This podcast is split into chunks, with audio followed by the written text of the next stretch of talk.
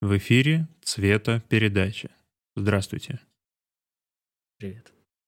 Э, сегодняшний эфир мы решили посвятить эргономике рабочего места, потому что у нас, э, в общем, довольно большая история поиска этой самой эргономики. У меня вообще, вот, когда я говорю про эргономику, у меня первое, перво-наперво вспоминается, как мы в начальной школе, э, может быть, еще кто-то помнит, в позднесоветских времен есть парты школьные, у которых столешница поднимается, и у нее сзади выставляются подпорки, чтобы наклонный уровень выставлять, чтобы писать удобнее было. Угу. И я помню, нам классная руководительница, э, она запрещала поднимать, потому что все поднимали эту столешницу и карандаши катали. Угу. Ну вот, ну не все, естественно, там пара человек, но это очень раздражало, и она запрещала. Хотя писать было сильно удобнее с этой наклонной столешницей. Так вот, э, я помню, что нам какие-то картиночки показывали, как там, значит, девочка правильно сидит за столом, там какие-то углы, как должно тело располагаться. Ну вот. И это нам все показывали, а потом по факту ты сидишь, и тебе неудобно, и ты вот так вот зажатый весь, и сидишь и 10 лет в школе. Да. И потом как бы ты сидишь и решаешь проблемы со спиной. На самом деле, вот я к чему говорю, что на той же физкультуре или там на ОБЖ, на мой взгляд, первое и самое главное, что должны давать, это вот ту самую эргономику, технику безопасности того, чтобы ты, условно, в 30 лет у тебя не нужно было после МРТ идти лечить спину. Потому что тебе рассказали, что у тебя там три протрузии, которые могут в э, межпозвонковую грыжу потом перейти. Хотя ты вроде ничего тяжести не поднимаешь, просто ты сидишь неправильно. Ну, мне, знаешь, что мне кажется еще по этому всему поводу, что ну, так как у меня бэкграунд сидения довольно странный, потому что я получил перелом позвоночника в детстве, и мне одно время вообще нельзя было сидеть, поэтому у меня как-то на сидение очень э, более сильная реакция, если мне неудобно посижу. Ну, я довольно быстро понимаю, что мне неудобно. Угу. Поэтому, кстати, сейчас я сижу на кажущимся неудобным. У меня просто кресло типа офисное. Ну, оно как, знаешь, не на колесиках, а просто физическое кресло вот обычное. Просто угу. кожаное эти с кожзама. Но мне на нем удобно, потому не что... Не потеешь на нем? О, летом ужасно, но я плед стелю. Ну, видишь, это же временное решение, я же съемный, поэтому... Угу. В идеале, конечно, какой-нибудь сетчатый офисный стул удобный. Угу. Хотелось бы. Но пока сижу вот на таком кресле, и благодаря подлокотникам, и тут можно расположиться, короче, ноги закинуть, если надо. Вот. Мне в этом плане, что можно очень сильно менять свое положение и не сидеть всегда одинаково. Мне вот помогает что я всегда по-разному сижу. То есть одну ногу закинул, вторую, повернулся так, повернулся сяк. Угу. И как будто так мне легче, чем, знаешь, сидеть как-то по одному, но правильно. Наверное, потому что я правильно не сижу, в принципе. Угу. Ну, вот я в сегодняшнем нашем разговоре хотел бы рассказать какие-то свои, свою историю того, как я пришел к тому, какой стул должен быть. И, наверное, мне стоит рассказать про то вообще, почему я этим стал заниматься. А было это следующим образом. Я сидел уже на третьем, по-моему, курсе университета. Сидел я тогда за партами, за которыми сидел еще Дмитрий Иванович Менделеев в здании 12 коллегий в Петербурге. И после какой-то лекции я сижу, и, ну, я хрустел суставами, ну, как и все мы, наверное, ну, с детства как-то не обращал на это внимания. И после лекции сел и, ну, так, как бы с кайфом решил прохрустеть спиной. Хрустнул, и такое, как вот, ну, неприятное такое, как колющее ощущение в спине возникло и не пропадало. И я встаю со стула, а мне на ногу не, не наступить. Ну, просто больно. Угу. Непоня... И такое вот где-то в крестце такое ощущение очень неприятное. И оно где-то там через сколько-то секунд прошло. И это причем еще я не в зал в тот момент не ходил, ничего. То есть нельзя сказать, что я себе там сорвал спину. Потом это где-то приш... вернулось снова где-то года через три. И тогда вот уже мне пришлось очень серьезно этим озаботиться, потому что это не, там не несколько секунд у меня спина болела, а просто фактически с кровати, иногда вплоть до того, что не стать без обезболивающего было. Ну вот. И вот почему, собственно, я начал с эргономики. Э, я обошел, ну, ну довольно много врачей у себя в Питере. И все говорят какую-то, там кто-то мне говорил, что, ой, ну это у вас, значит, э, артроз, скорее всего, и, значит, у вас это всю жизнь будет, будете на обезболивающих сидеть. Ну вот, Вранье. там другой начал рассказывать, что это у вас, значит, вот грыжа, ее надо удалять. Ну, там вопрос в том, что надо сначала грыжу продиагностировать. Ну, это на МРТ делается. А второй, что там не любую грыжу нужно оперировать. Ну, в общем, это... Но об этом я узнал далеко не сразу. И, в общем, искал я искал, и в итоге совершенно абсолютно случайным способом нашел мануального терапевта, который по образованию сам он невролог. Ну вот. Если бы не он, я не знаю. То есть, э, как бы к нормальной жизни я бы, наверное, не вернулся. И вот, э, собственно, то, что он мне рассказал, я, наверное, вот сегодня бы и хотел излагать. То есть, собственно, проблема в чем? И сам, как бы изначально, что мы все разные, и есть некоторые общие принципы того, как должно э, тело в, в каком... Даже не с этого, наверное, начну. Эм, мне он что сказал?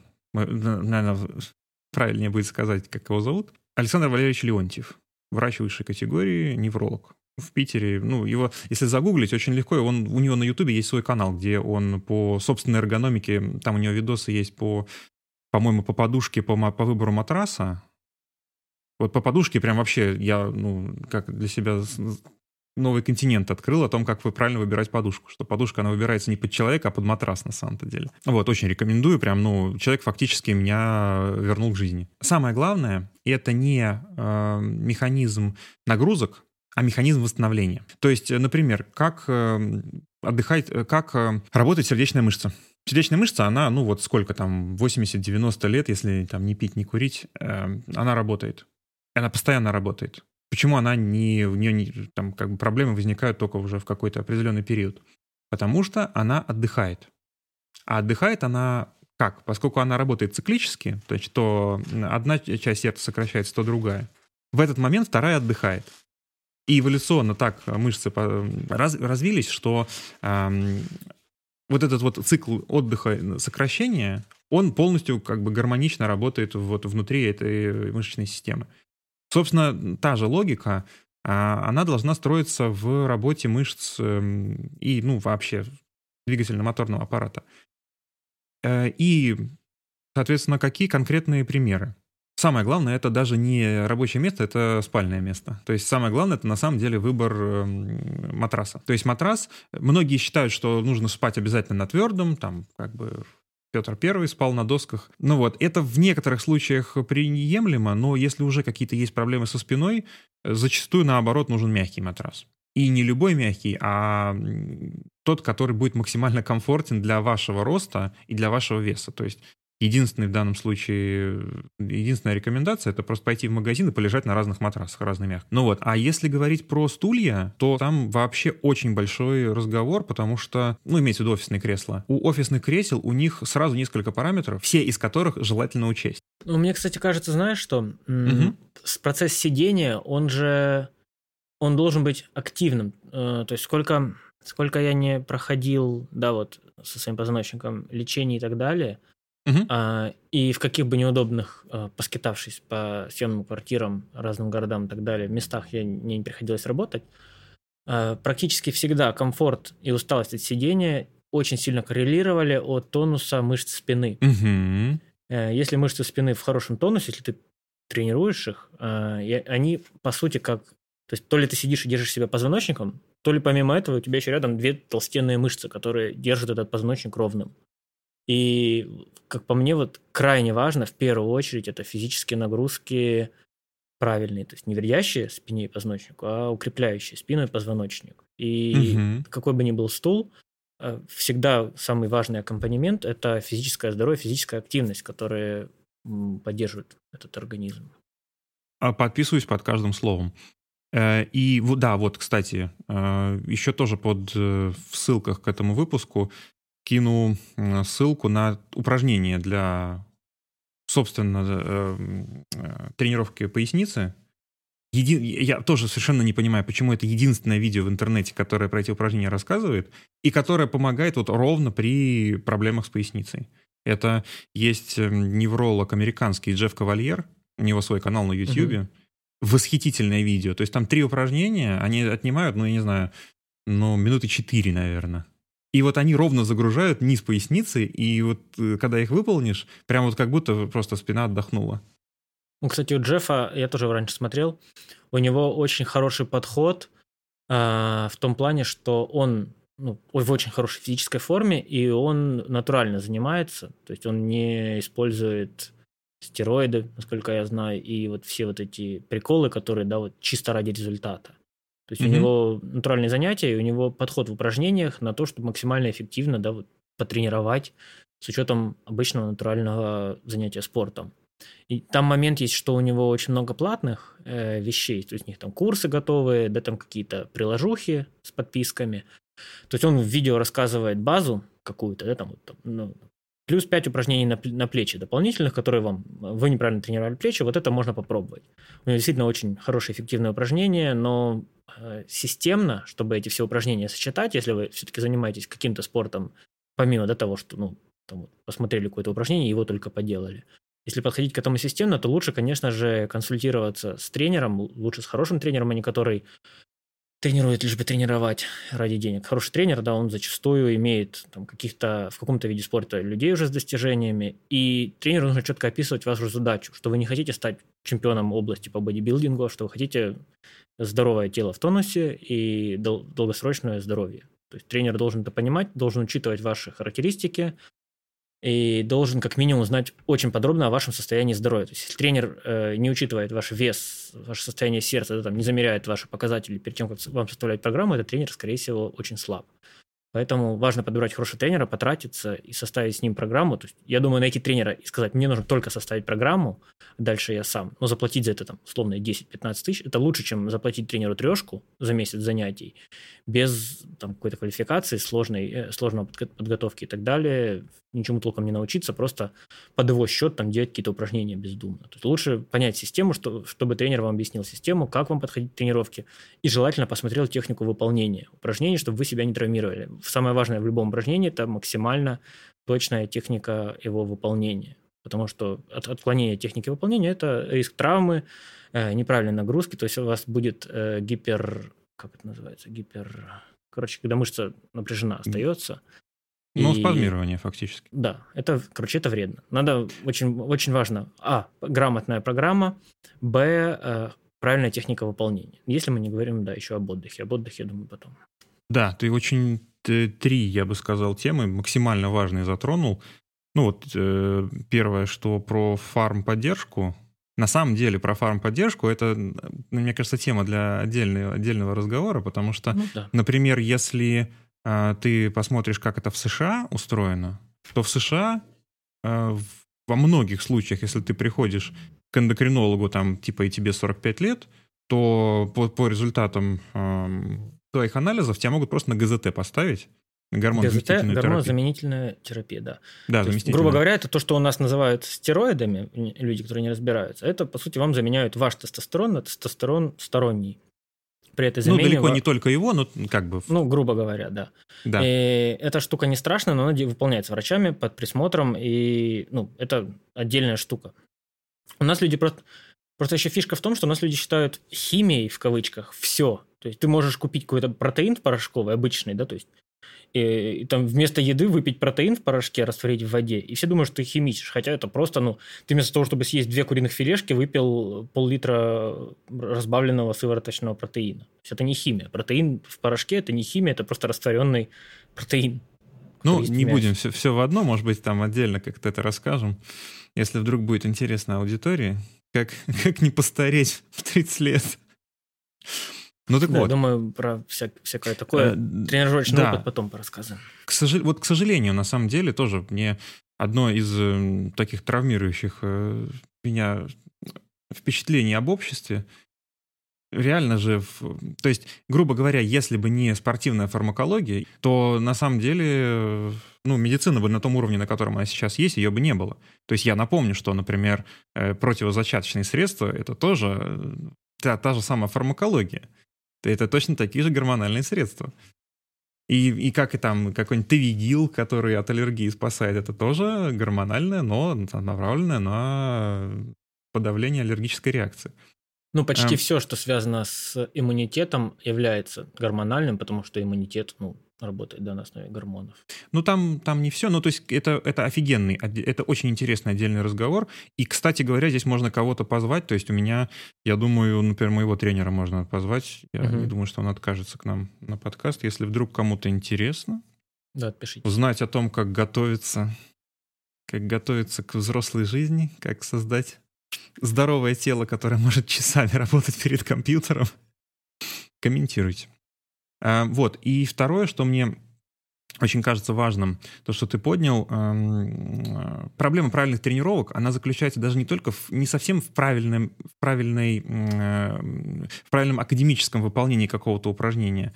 Она заключается в том, что умы все разные, и, например, даже некоторая степень сколиоза для некоторых людей, она уже, поскольку она практически с раннего возраста у них развилась, для них некоторая траектория движения, она является более органичной в силу того, что просто организм так вырос. И некоторые выполнения упражнений только тренер, у которого есть большой опыт э, работы с разными людьми, с разной анатомией, с разными своими какими-то проблемами, он может поставить технику так, чтобы было наименее травмоопасно и наиболее результативно. Или, наоборот, подбор упражнений каких-то, может быть, там не со свободными весами, а какие-то в тренажерах. То да, есть плюс тренер все... видит, какая у вас растяжка. Он вам скажет, что нужно обратить внимание на растяжку и заняться ей более, более направленно. Потому что, ну, в целом, да, здоровый организм – это, если я не ошибаюсь, сила, выносливость и растяжка. Да, по-моему, три показателя, а и скорость – четыре. Сила, выносливость, растяжка, скорость. Это вот четыре направления физического развития, которые в идеале, если вы нарисуете квадрат, нужно развивать равномерно. То есть нельзя просто качать силу и все. Или только выносливость. Да? То есть если качать, тренировать только выносливость, то, грубо говоря, вы марафонец. Вы можете бежать марафон бесконечно. Вы видели, как выглядят марафонцы. Они очень худые, э, у них впалые щеки, потому что у них минимум лишнего веса, минимум лишнего жира и мышцы, потому что мышцы тоже тяжелые, ими тяжело бежать. Э, ну, Но там, там не из-за того, что они тяжелые, а из-за того, что они очень много кислорода потребляют. Ну, в целом, да, я имею в виду тяжелые для организма, как ресурс. То есть они не ну нужны. Ну да, да. То есть, э, опять же, если вы тренируете только силу, у вас будет никакая абсолютно выносливость и гибкость. Сразу же они уходят. Ну и скорость, понятное дело. То есть все эти показатели, они уходят. Яркий пример – это пауэрлифтеры и тяжелоатлеты. То есть, казалось бы, и те, и другие, они поднимают веса, но у пауэрлифтеров это фактически работа домкрата. Они берут и плавно перемещают вес. То у тяжелоатлетов у них взрывная сила – и если вы в жизни пообщаетесь, посмотрите, какие, э, какие нагрузки выполняют тяжелоатлеты, то тяжелоатлеты, они выглядят очень выигрышно, хотя у них может быть пиковая сила не такая большая, как угу. у пауэрлифтеров. Собственно, из-за того, что тяжелоатлеты, они все еще очень э, высокоинтенсивные аэробные нагрузки выполняют. Вот, да. И вот эти четыре показателя, они все равно важны для обычного человека, не занимающегося спортом. Ну, то есть, когда мы говорим о занятиях спортом, зачастую мы имеем в виду, конечно же, физкультуру, а не спорт. Спорт – это когда мы идем на результат и соревнуемся с кем-либо.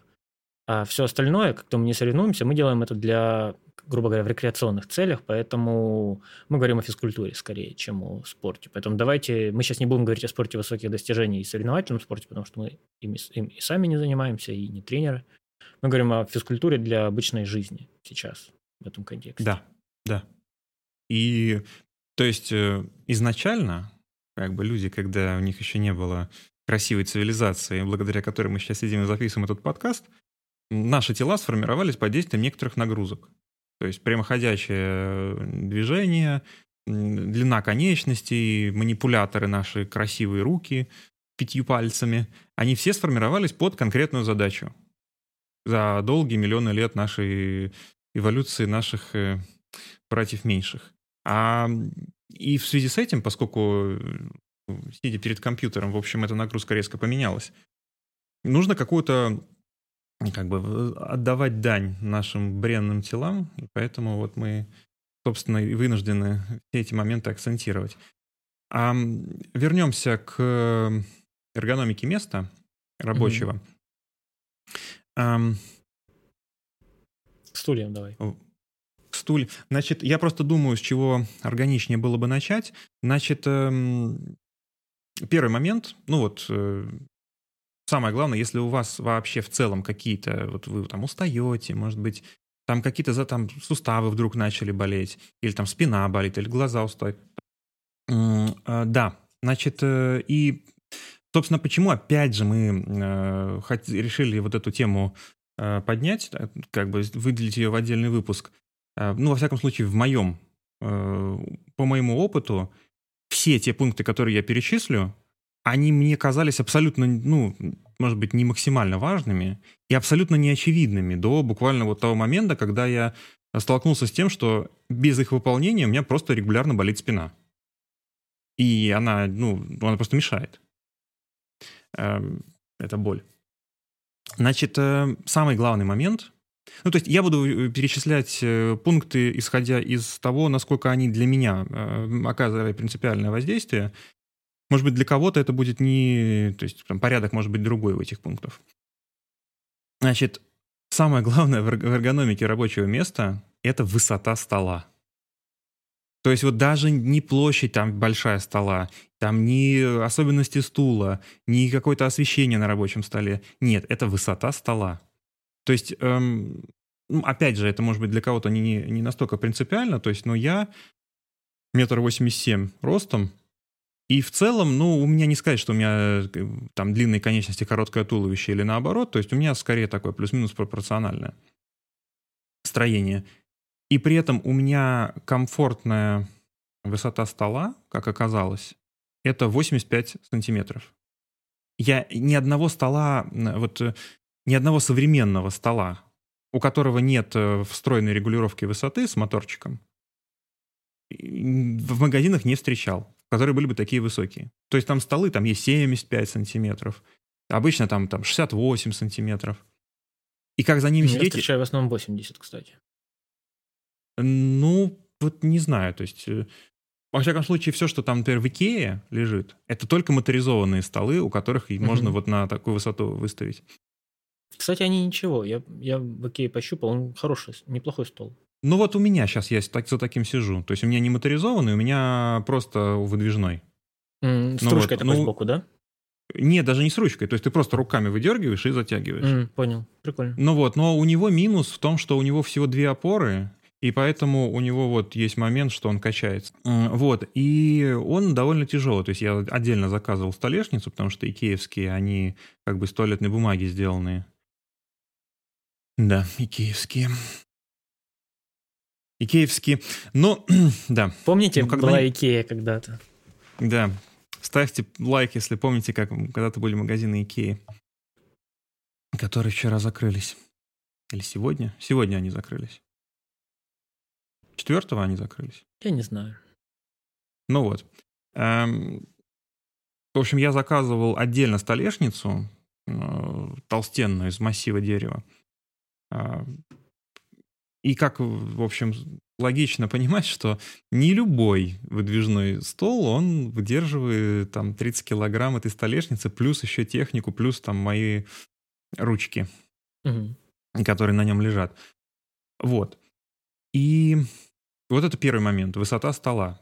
То есть вот как только я стал держать руки не где-то около на уровне коленок по высоте, не сгибаться крючком над столом, а как только я держу руки как бы перед собой на уровне там низа груди и сижу относительно прямо, то усталость от работы за столом, она сократилась, ну, какие-то там первые проценты, прям, даже если не, не первые десятки процентов. Вот. Ну и как бы вот я так э, постепенно подвожу к стулу. Вот у меня получается, у меня стол, ну, так я в съемной квартире сейчас работаю, в своей да. микростудии. У меня стол такой, что у меня просто нет места для рук. У меня по факту локти стоят сейчас на подлокотниках, а вот уже запястье на столе. То есть я тоже заметил, что мне как раз наличие нормальных подлокотников, которые я часто очень часть веса угу. снимаю, она тоже сильно облегчает труд. Но Поэтому... это по стулу. Сейчас, сейчас про, про стул отдельно поговорим. Да, и тогда давай уже про стол закончим. По площади стола, на самом деле, чем больше, тем лучше. Да, То есть можно вот я... было разместить все. Тем более, э, да, если мы, давай закончим, если мы заканчиваем да. у столе, э, что на столе у нас должно находиться? Это как минимум клавиатура, мышка, панель, если мы говорим о работе с цветом. Либо, если угу. это монтажер, наверное, да, какие-то кнопки, э, джок, да, джок там колесо шаттл вил там какой-то. Да, то есть наши приборы контроля, а это в ширину, ну, как минимум, должно занимать метр. Да, если мы хотим место для мышки либо планшета, место для клавиатуры, для панели. И не забывайте, что у вас клавиатура и панель, они как бы... Ширину ты это слева направо имеешь в виду? Да, да. Не в глубину. Угу. Не в глубину. А, угу клавиатура и панель как бы и то, и то являются основным средством управления в зависимости от ситуации. Поэтому рассматривайте так, чтобы у вас и клавиатура, и панель находились прямо перед вами в одинаково удобном доступе. Вот последнее, последнее веяние, которое мы э, рассматривали, и ребята в ExitLight тоже обсуждали плотно, я тоже заказал себе эту подставку, когда у вас панель стоит как первичное средство контроля. Клавиатура стоит прямо над ней на ноутбучной подставке. Можете посмотреть на Алиэкспрессе. Хорошие металлические алюминиевые подставки. Можно сделать так, что у вас клавиатура будет слегка-слегка за панелью и, и над ней. И если подставить, поставить руки на панель, так что у вас запястья лежат на панели, то вы в целом можете удобно печатать на клавиатуре, держа руки на столе и не держа их на, на весу, либо в сторону. То есть у меня сейчас из-за того, что места на столе мало, у меня клавиатура стоит слева. Ну, и вы понимаете, что это адски неудобно, и нужно брать ее на руки, чтобы печатать, либо тянуться налево. Я пока вот в этом плане страдаю, но мне важнее панель по центру, конечно. Причем еще тут, может, тебе кто-то возразит, а как же столы с выдвижными подставками под клавиатуры?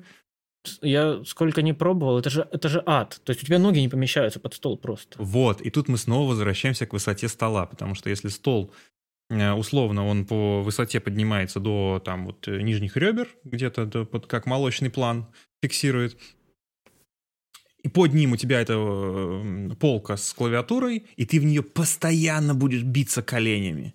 Да, ты просто не сможешь, я... например, сесть там, вытянуть ноги вот, на, на цыпочки. Кстати, я иногда сижу, я просто очень рандомно люблю ставить ноги. И ограничение места для ног очень сильно будет влиять на все остальное тело. То есть ноги тоже да. нужно иногда свободно так расположить по-другому. Для меня разность способов сидения очень важна. А, давай дальше по столу. Что нам еще на столе нужно поместить? Это мониторы. Как минимум, я бы сказал, что вот, если мы говорим об идеальной ситуации, это минимум три монитора. Э, первый – это референс. У кого-то он за столом на стене может висеть, если у вас там телек большой, да, или большой монитор. Либо mm-hmm. это небольшой референс, там, подкастовый монитор люди используют. Он, конечно же, стоит у вас прямо за панелью по центру. То есть вы на него смотрите почти всегда. Далее идут интерфейсник, э, второй по важности монитор. Ну, он либо, либо справа, либо слева от референса стоит. Но ни в коем случае вы не компрометируете им положение референса. То есть всегда старайтесь работать с референс-монитором ровно прямо, как будто вы зритель смотрите кино. Ваши просмотровые, так сказать, э, условия должны быть максимально комфортными в этом плане. То есть если у вас монитор э, референс стоит абы как, картинка ваша вы видите тоже абы как. Э, третий по важности монитор – это монитор со скопами. Э, он может быть, наверное, и маленький, его можно сделать вообще каким-нибудь там ноутбучного размера, разместить его внизу, сбоку, слева, справа. В идеале, конечно по центру красивый, э, удобный референс, по бокам с одной стороны скопы, с другой интерфейс. Ну, монитор со скопами, он иногда очень органично трансформируется в монитор с чатиком в Телеграме. Да, то есть и что, что еще в DaVinci можно сделать, помимо того, чтобы просто вывести да, скопы на fullscreen, растянуть, и там настроить их 9, 4, кому как нравится. А, у DaVinci есть прекрасный режим э, на два экрана, в нем там и скопы, и у вас там сразу и Lightbox на втором мониторе будут. То есть это довольно удобный способ э, организовать свой workspace и меньше переключаться по вкладкам DaVinci. Вот, три монитора, я бы сказал, это некий около начинающийся от идеального сетапа. То есть меньше трех я бы не сказал, что это уже идеально. То есть два – это тесно. Зачастую, если мы хотим сразу все иметь под рукой, не переключаться. То есть скопы, когда у вас два монитора, реф, он, понятно, только картинка. На интерфейснике у вас скопы вместе с интерфейсом не поместятся нормально. Там максимум вы сможете вывести, наверное, два скопа вместе, там, условно, векторскоп. Ну, это какая-то игра уже там по двигания. Да, это компромисс. Это не совсем удобно. Не, ну так-то можно сказать, что и в конце концов и на ноутбуке можно работать, если очень как бы нужно и захотеть. Но мы говорим, естественно, о эргономичном, комфортном сетапе, с которым вы много часов подряд каждый день сидите и работаете, и с которым вам удобно. Три монитора — это действительно такой, как золотая середина, я бы сказал. Тем более дополнительный монитор в разрешении Full HD, да, там для скопов, он 5000 будет стоить. То есть это даже не не 10% от цены телефона обычного человека. Ну, Ой, давай про цены сейчас будем аккуратнее говорить. Мне кажется, да, ну в любом что... случае монитор можно найти за, за условные копейки. На, на, по сравнению с тем, насколько он удобнее делать рабочее место. Ну, БУ. БУ, конечно, да. А То есть на скоп монитор, который для графиков и для чатов, на нем можно вообще очень сэкономить. Самое главное это естественно, референс. И даже, я бы сказал, больше интерфейсный монитор. Он Интерфейсник тоже я бы не стал брать разрешением 1080, например. Я бы хотел больше, потому что там вот масштабность интерфейса очень неплохо получается на 2К мониторах, мне нравится, и на UHD. На UHD людей вопросы были, вот на 2К мне очень нравится, как интерфейс DaVinci ну, понимаешь, ложится. Вообще, ну, на самом деле, про мониторы это можно тоже как отдельным выпуском сделать. Да, но А я- с сейчас мы мониторами- говорим только о том, что это мониторы определенного размера, которые нужно поместить на столе. Если мы говорим даже о мониторах 22-дюймовых, условно говоря, то на столе шириной метр двадцать их поместится у вас всего лишь два, нормально, удобно. То есть, и можете сразу представлять, что вам, чтобы поместить таких три монитора, с учетом, что референс может быть большим, то ваш стол должен быть от полутора метров в ширину, и мониторы должны стоять довольно глубоко на этом столе. То есть сразу же в глубину стола вы закладываете, ну, хотя бы метр. Есть определенные правила э, расстояния, сколько диагоналей монитора до ваших глаз должно быть для оптимального да, просмотра. Мгм. Я не думаю, что мы будем разжевывать, это можно найти. Ну, это, Это я думаю, можно просто отдельным выпуском сделать. Это интересная Ну, тема. о выборе монитора да, мы будем она. говорить, сделал. Ну, просто рассчитывайте, что ваш стол должен поместить эти три монитора, должен поместить вам панель, а панели бывают разного размера, тоже вы смотрите на их размеры. Да, если у вас вы начинаете, у вас, скорее всего, микро, либо, какая, тип, ли- либо вейв от тангента, это один размер. Либо у вас э, уже там, решение там, типа арка или что-то еще большое. Там, конечно же, у вас уже вопросов нет, как, как выбрать стол, но в целом учитывайте размер панели и что у вас должна и клавиатура поместиться, и все остальное. То есть мой идеал, наверное, это стол метр на два, такой, чтобы все поместить, еще и компьютер поставить на стол, а не на, на пол. Где-нибудь, чтобы он мне не отсвечивал, не мешал, но где-нибудь сбоку стоял на столе. То мне не хочется, чтобы у меня было, да, вот внизу комп, сверху мониторы, все эти провода вниз-вверх, я бы все собрал аккуратно. И на столе я бы хотел иметь место, там, не боясь залить панель и так далее, да, где-то сбоку поставить там напиток и, так, и тому подобный хлам, там, телефон положить, и чтобы оно не мешало работать, но оно помещалось. То есть я бы это все учитывал, заранее планировал просто при выборе. Ну вот э, в моем случае мне хватило метр семьдесят пять на 80. Но у меня компьютер стоит под столом. То есть если компьютер ставить на столе, действительно, ну, желательно под 2 метра. И у тебя по еще глубине- референсник висит э, над столом. Да, и у меня референс, он висит над э, интерфейсным монитором. Тоже, Это кстати, очень удобный сетап, мне прям очень нравится. А ты представь теперь ситуацию, что ты свой интерфейсник подвинешь влево, а реф поставишь по центру. И сколько у тебя останется места? У тебя места не останется. Да, это будет прям вот э, тютелька в тютельку. Будет э, очень плотненько. И на системный блок, естественно, места уже не останется на столе. Плюс системники некоторые имеют прозрачную дверцу. Я, кстати, хочу себе корпус без теперь прозрачной дверцы, чтобы там вот эти все мигалки, свистелки не, не видно Они же было. отключаются. Там они отключаются там ну ну, не- не двумя все. движениями. Ну, либо надо вот на, на видеокарте мне, чтобы отключить, мне надо физически выдернуть шлейф. Да, вот. А вот нечего подешевить было, когда покупал. В чем дешевить? кажется. У нее у них не было другого дизайна, только референс. Radeon Серьезно? 7, только референсный дизайн, да. Ну, то есть вот у меня на Алюминиевый NVIDIA блок с за- горящей буквой R и горящей надписью Radeon. И Ага. выдергивать надо прям из платы эту штучку. Ну, то есть в, вот у меня был 2060 Super Asus, и в нем нельзя было. То есть в нем действительно нужно было штекер отключать с подсветкой.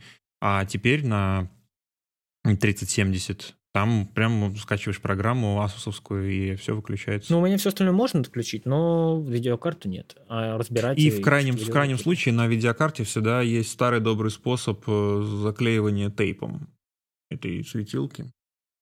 Можно корпус заклеить тогда уже. Одеяло Ну накинуть, да. Чтобы еще не шумело. И минватой строительной обмотать. Чтобы еще и тепло Ага, не и, выделяло. и- и- и вдохнуть ее еще из ладоней. Красный. А, кстати, вчера прочитал статью на N плюс один, что ученые изобрели вещество, э, свя- самое красное вещество в мире. Какой-то новый композит с какими-то ну, там вытащенными частицами, самое красное вещество. Если хотите представить красный, поищите это вещество на на N плюс один. Мгм. Знаешь, было самое черное вещество, которое ничего не отражает. Вот сделайте самое красное. Можно скоро будет в реальной жизни делать. Знаешь, смотришь, он, он кажется нереальным. Color, color checker. Да, да.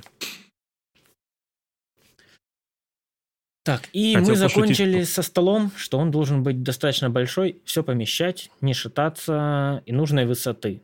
То есть в идеале с возможностью регулировки вам неудобно, вы подрегулировали на пару сантиметров. Потому что заранее знать, не попробовав разные варианты, довольно сложно. И Да, вот на это, дистанции особенно. вот это для меня была прямо огромная проблема, потому что можно заказать относительно дешево, даже дешевле, чем вот по, подстолье, которое икеевское, помянем.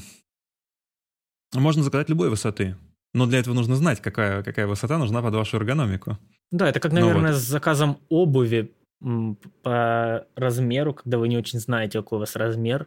У каждого своя размерная сетка, вы заказали, но у нас большая, у нас маленькая, вы не знали. Да, ну, широкая есть, особенно там, если Да, то есть только, только обувь ты померил сразу, понимаешь, большая она или маленькая, ну, плюс-минус сразу. То со столом надо просидеть хотя бы неделю иногда, чтобы понять, что м, можно быть чуть-чуть выше. Ну, как по мне. Ну, вот, кстати, я вот когда себе выставлял, я прям сел, и я понял, что это оно. Прям вот менять не хотелось. Ну, как То ты знаешь, когда... что, может быть, на сантиметр выше тебе не будет удобно? А, ну, организм тебе подсказывает. Знаешь, как когда Джонни Деппа предлагали для роли капитана Джека Воробья мерить шляпы, там ему предложили несколько вариантов, он взял одну, надел и говорит, это моя шляпа. И это была его шляпа на протяжении всех фильмов. Ты просто знаешь. Ну, опять же, ты же когда выбираешь себе стол, ты же его и со своим стулом еще как бы пробуешь. Ты же не выбираешь да. с нуля. Да, и вот про стул это на самом деле э, не самое первостепенное, но это едва ли не самое сложное, что нужно выбирать, когда делаешь себе какую-то эргономику рабочего пространства. А логика, как вот мне объяснил мой врач, э, общая логика подбора стула заключается в следующем – нужно подбирать так высоту стула. То есть сначала мы смотрим высоту, потому что даже у таких э, как бы идеальных на сегодняшний день стульев, как Герман Миллер, одна из самых э, элитных фирм, которая делает офисные стулья, у них не один стул на все случаи. У них есть да, да. для каждой модели есть несколько размеров. Есть маленький, средний большой. И они все подбираются по росту, и, э, то есть, рост это тоже не панацея, потому что у всех ноги, у, у людей с одинаковым ростом могут быть разные длины ноги. Поэтому это нужно, к сожалению, стул заказать онлайн практически Более того, невозможно. Еще бывает разный вес у всех людей. При разном весе тоже разные стулья бывают удобные. Разная ширина поп бывает. Кстати, вот э, еще да. пример, то, что, ну, грубо говоря, да, Герман Миллер является неким эталоном. Не всем, конечно же, подойдут их стулья, потому что у них не бесконечный модельный ряд, но сам факт того, что у немцев, ну, которые занимаются... две модели всего на самом-то деле. Что у немцев, которые занимаются стульями, не одна модель идеального стула, у них все равно есть разные модели. По-моему, их больше, чем две. Может, ну вот те, которые а, Google сильно... то есть... Google них сайт, что у них там? Я помню, их Aaron есть, э, еще... Айрон, Айрон, и вот на Айроне я не сидел. У них была Iron... коллаба с Logitech, они делали геймерский стул с поддержкой спины какой-то. Но сам факт, что ребята, которые делают стулья от 100 тысяч рублей, если не ошибаюсь. Ох, они сейчас уже не от 100 тысяч. Ну, уже не от 100, да. Но, слушайте, ребята, которые делают очень дешевые стулья, подойдут не всем. А у Лайнуса Себастьяна, знаете канал Лайнус Tech Tips, думаю, все уже знают его. А, было видео, где они сравнивали вот стулья, начиная с Герман Миллер, заканчивая самыми дешманскими геймерскими. Вообще, ребят, геймерские стулья – это фикция. Они неудобны, они просто... Это как там, а, тоже, там тоже есть варианты. Ну, понятно, да. Но есть... в целом дешманские геймерские стулья, дешманские, да, они, дешманский геймерский стул это там 300 баксов. Но по факту у него его характеристики с такой же по цене офисной техникой а, даже не рядом. То есть условный офисный стул за 300 баксов будет иметь больше регулировок, он будет надежнее по материалам, качественнее и прослужит вам гораздо дольше и, скорее всего, меньше вам навредит, чем геймерский, вот этот кожзамовый, непонятно какой стримерский стульчик, который просто сделан, чтобы выглядеть красиво по факту и выглядеть привлекательно для того, чтобы его купить. Я бы все-таки сказал, что надо всегда исходить из конкретной модели. Прям не то, что конкретной модели, даже конкретной партии. То есть почему еще очень важно именно в магазине, а не через интернет заказ, потому что вы пришли, сели. То есть вы чувствуете там кожзам, ага, это всегда в одежде на нем сидеть или чем-то покрывать, потому что особенно в теплое время суток вы будете, в общем, на него ведро воды из себя выливать. А если вы работаете дома, то всегда в одежде работать не хочется. Где здесь ну, да. комфорт работы дома? Вот, у Германа Миллера, вот я сейчас смотрю, у него из топовых стульев это Айрон и Эмбоди. Есть еще Косм, но это Косм какой-то то ли новый, то ли я его никогда не видел раньше, он какой-то странной формы. Я непосредственно работал за Embody. Ну, сейчас до этого еще дойдем. Значит, первая высота. Как, э, э, какие общие соображения по подбору высоты стула? Вы должны на этом стуле так сидеть, чтобы ваши голени были под прямым углом к полу. То есть вот только если вы сидите низко и вы ноги куда-то вперед э, хочется выставить, это значит, что он недостаточно высокий. То есть вы на нем будете, вам будет хотеться на нем либо отклониться назад, либо на как-то в сторону, вы не будете знать, куда деть ноги, захочется там ногу на ногу сидеть, что категорически делать вообще нельзя, потому что это потом сосудами через 10 лет начнутся проблемы. Нужный стул должен быть достаточно высокий. И это особенно актуально для тех, кто среднего и выше среднего роста. Более того, э, очень желательно, чтобы э, крестец, ваша попа, э, самое важное место организма, оно было чуть-чуть выше, чем ваши колени. То есть это не как в туалете нужно, наоборот, врачи рекомендуют, чтобы колени были выше. Здесь наоборот, колени должны быть чуть-чуть ниже. Ну, буквально это может там сантиметр, там доля сантиметра. И стул, то есть если вы реально придете в магазин и попробуйте выставить стул на такую высоту, чаще всего это будет верхнее, одно из верхних положений стула. И вот как только вы так садитесь, и ваши ноги, вплоть до того, что они даже, может быть, немножечко свободно стоят, вы сразу чувствуете, что у вас автоматически поясница распрямляется. То есть вы перестаете сидеть крючком. Вот. И второй момент, второй самый главный момент. Э, первый был вот про высоту и про небольшой наклон вперед. Второй момент – это упор для поясницы. Упор для поясницы. И вот тут я очень хочу поругать, на самом деле, Герман Миллер, потому что упор поясницы в M-Body, он сделан для... То есть стул как бы сделан вроде для высоких людей, а упор в пояснице сделан, как будто там ребенок должен сидеть. То есть этот упор, он у меня куда-то там в район крестца упирается, а абсолютно не в поясницу. Вот. Э, обязательно должен быть упор для поясницы, потому что э, в естественном положении должен быть небольшой изгиб поясницы. Э, лордоз, по-моему, называется. Ну, да? вперед, грубо говоря, ну, изгибаться. Да, ну, это же нормально. Изгиб. То есть позвоночник изначально он не прямой у человека. У человека позвоночник в пояснице он изгибается вперед в сторону живота. Дальше у нас в, в грудном отделе позвоночника у нас обратно он изгибается. И дальше снова же в шейном отделе он снова изгибается вперед. То есть он S-образный позвоночник это обычное положение позвоночника. Это S не сильно выраженное, но она есть. Это нормальное положение. Вот, то есть должен быть небольшой изгиб поясницы, и этот изгиб поясницы должен поддерживаться формой стула. Вот это самое главное. И у каждого, естественно, этот изгиб поясницы свой. То есть у некоторых хоть чуть более, то есть у меня, например, более прямая спина, у меня этот изгиб, он едва заметен. Это должен быть небольшой упор. У некоторых, наоборот, он выраженный. И это все э, желательно, чтобы на у стула регулировалось.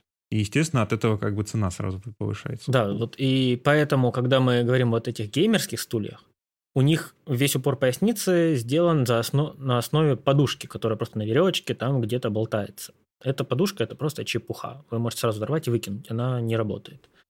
У офисных стульев э, Герман Миллер и стульев, да, опускаясь вниз по ценам, есть, есть неплохие офисные стулья, там 300 баксов, типа условная цена. В них в том числе вот этот упор поясницы, он регулируется Позавчера еще по был Ikea Маркус. А, был.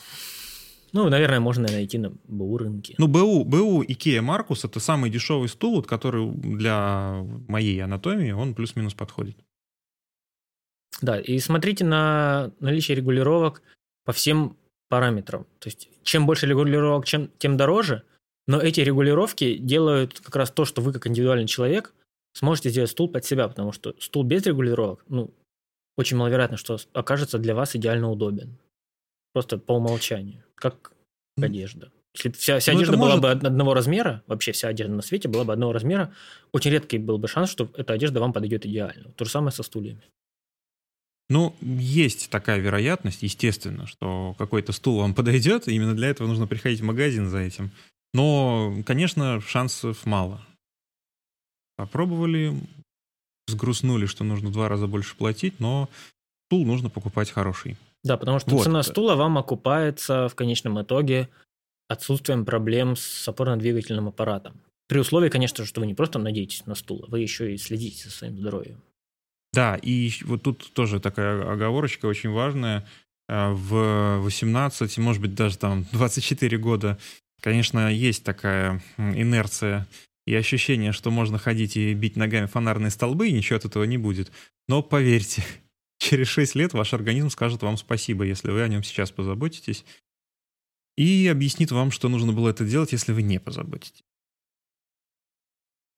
Ну, здесь, здесь да, вот помимо вот правильного сидения, нужно еще обращать внимание, что если что-то беспокоит в теле, то на это не стоит забивать. Лучше пойти и провериться. Если вы заплатите за там, анализ, за консультацию врача и да, там, займетесь этим вопросом, для вас это все равно будет, во-первых, вы раньше исправите комфорт своей жизни, уберете эту проблему, во-вторых, вы потратите меньше денег, чем если вы это запустите. Тут то же, то же самое со стульями. Если у вас сейчас неудобный стул, чем дольше вы на нем сидите, тем сложнее вам будет в дальнейшем. То есть лучше этим вопросом озаботиться сразу, а не тянуть, потому что в проблему вот с позвоночником и с опорно-двигательной системой они имеют такой очень подлый эффект, вы не очень замечаете, как у вас начинаются проблемы. а например, сколиоз, который постоянно усиливается. То есть вы сидите и немножко где-то незаметно перекосились, и у вас это незаметное перекашивание с каждым днем по процентику, по полпроцентника как бы закрепляется и усиливается. И эти моменты важно отслеживать и консультироваться с врачом, если у вас что-то не так. Вплоть до того, что периодически, да, вот если у вас есть какой-то сколиоз, то нужно периодически ходить на рентгенограмму и проверяться, или к врачу, если у вас есть врач, которым вы работали уже, ходить к нему и проверяться. Все ли нормально, не слишком ли это сильный сколиоз. То есть нормальные врачи в целом видят позвоночник, могут там пощупать, что нужно. Это где у вас там гипер, э, не трофия, гипертрофия, да, это слишком большая мышца. Ну, короче, гипернапряжение какое-то. Для массажа, опять же, да, то есть если у вас э, где-то перенапряжена какая-то мышца с одной стороны, э, массаж хорошо это напряжение убирает. То есть тоже можно не жадничать и иногда ходить на массажи. На массажи ходят обычно курсами 8-10 раз. Но если вы найдете хорошего массажера, я думаю, вы с ним уже выработаете какую-то схему, когда, когда и как часто вы будете к нему ходить. Да, то есть это очень тоже одно из недооцененных, э, из недооцененных моментов. Ну, очень часто боли связаны именно с тем, что мышцы спазмированы, э, положение тела фиксируется в не э, для себя месте, и происходит зажим нервов, и вызванный этим спазмированием мышц.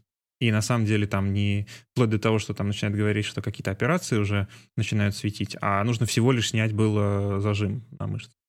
То есть в этом плане как мануальная терапия, мануальная терапия на сегодняшний день, она очень на высоком уровне находится. То есть, ну, не то, что я там хочу сказать, что там... То есть не то, что она где-то в конкретном месте, в какой-то стране находится на высоком уровне, она в целом уровень развития мануальной терапии как э, медицинского метода, он сейчас очень на высоком уровне. Ну и, конечно же, лучше консультироваться с врачами. Если вы не уверены в враче, спросите второе мнение, найдите еще одну консультацию. Вам же никто не запрещает пойти в одну клинику, потом там во вторую платную сходить. Да, тут еще тоже очень важный момент надо разграничить. Многие путают Э, есть четкое разделение между мануальной терапией и э, остеопатией. Или там каким-то народным массажем. И я ничего вам не хочу сказать, но с максимальной осторожностью относитесь к остеопатии и народной, народному массажу, потому что бывают у кого-то действительно золотые руки, делают хорошо, даже не имея медицинского образования, но, в общем, могут вам и кое-что подпортить. Ну, можете и... неходящим вернуться оттуда. Ну вот, нет, ну Бывали чаще случаи? всего это бывает так, что они э, просто делают, вам какое-то временное улучшение есть, а как бы глубокой работы с э, вашими проблемными местами они не делают. То есть, конечно, лучше всего идти именно к мануальному терапевту. Ну а после, после любого взаимодействия, да, если это там какой-то непонятный массаж, вам в целом покажется вам лучше, потому что у вас пригонится кровь в эту область тела, а нагнание крови – это повышение тонуса, и ощущение всегда практически будет, что вам лучше. Просто одно дело, когда это сделал человек, который с образованием разбирается в вопросе, а второе, когда он думает, что он разбирается и, и, и хочет в это верить. И хочет, чтобы ну, то есть для, для примера, я когда пришел к своему мануальному терапевту, первое, что он сделал, то он мне давление померил. И что ты думаешь? Он говорит, мне не нравится ваше давление, оно у вас слишком высокое. И при том, что мне нужно было как бы работать с поясницей, он мне практически половину сеанса, вот первое время, он мне работал с шеей и с э, лопатками. И что ты думаешь? У меня стало нормальное давление, и я вот с тех пор вообще, то есть сколько прошло уже? 6 лет прошло, и у меня давление никогда не повышалось с того момента. То есть у меня был, было давление где-то 140 верхнее. Это уже для того возраста это довольно высокое. Сейчас у меня 120 на 80. Вот вообще в любое время дня и ночи ты меня, я меряю, у меня всегда 120 на 80. Мне, кстати, интересно, у меня тоже давление практически всегда идеальное плюс-минус 5 меняется. Ну, Но это при том, что у меня всю жизнь до этого всегда было, там, с раннего детства у меня было очень высокое давление. Угу. Ну, мне То вот есть вопрос, что, что... Тогда, тогда не было специалиста, который бы это увидел и сказал, что это ненормальное. Да, вот у меня большая фрустрация по поводу врачей, особенно, да, вот если живешь не в большом городе или не в очень продвинутом городе, что очень тяжело найти нормального врача, который не просто, да, там, особенно если это не платная клиника, чтобы он был заинтересован в том, чтобы тебе помочь, а не просто, чтобы ты от него, чтобы от тебя избавиться.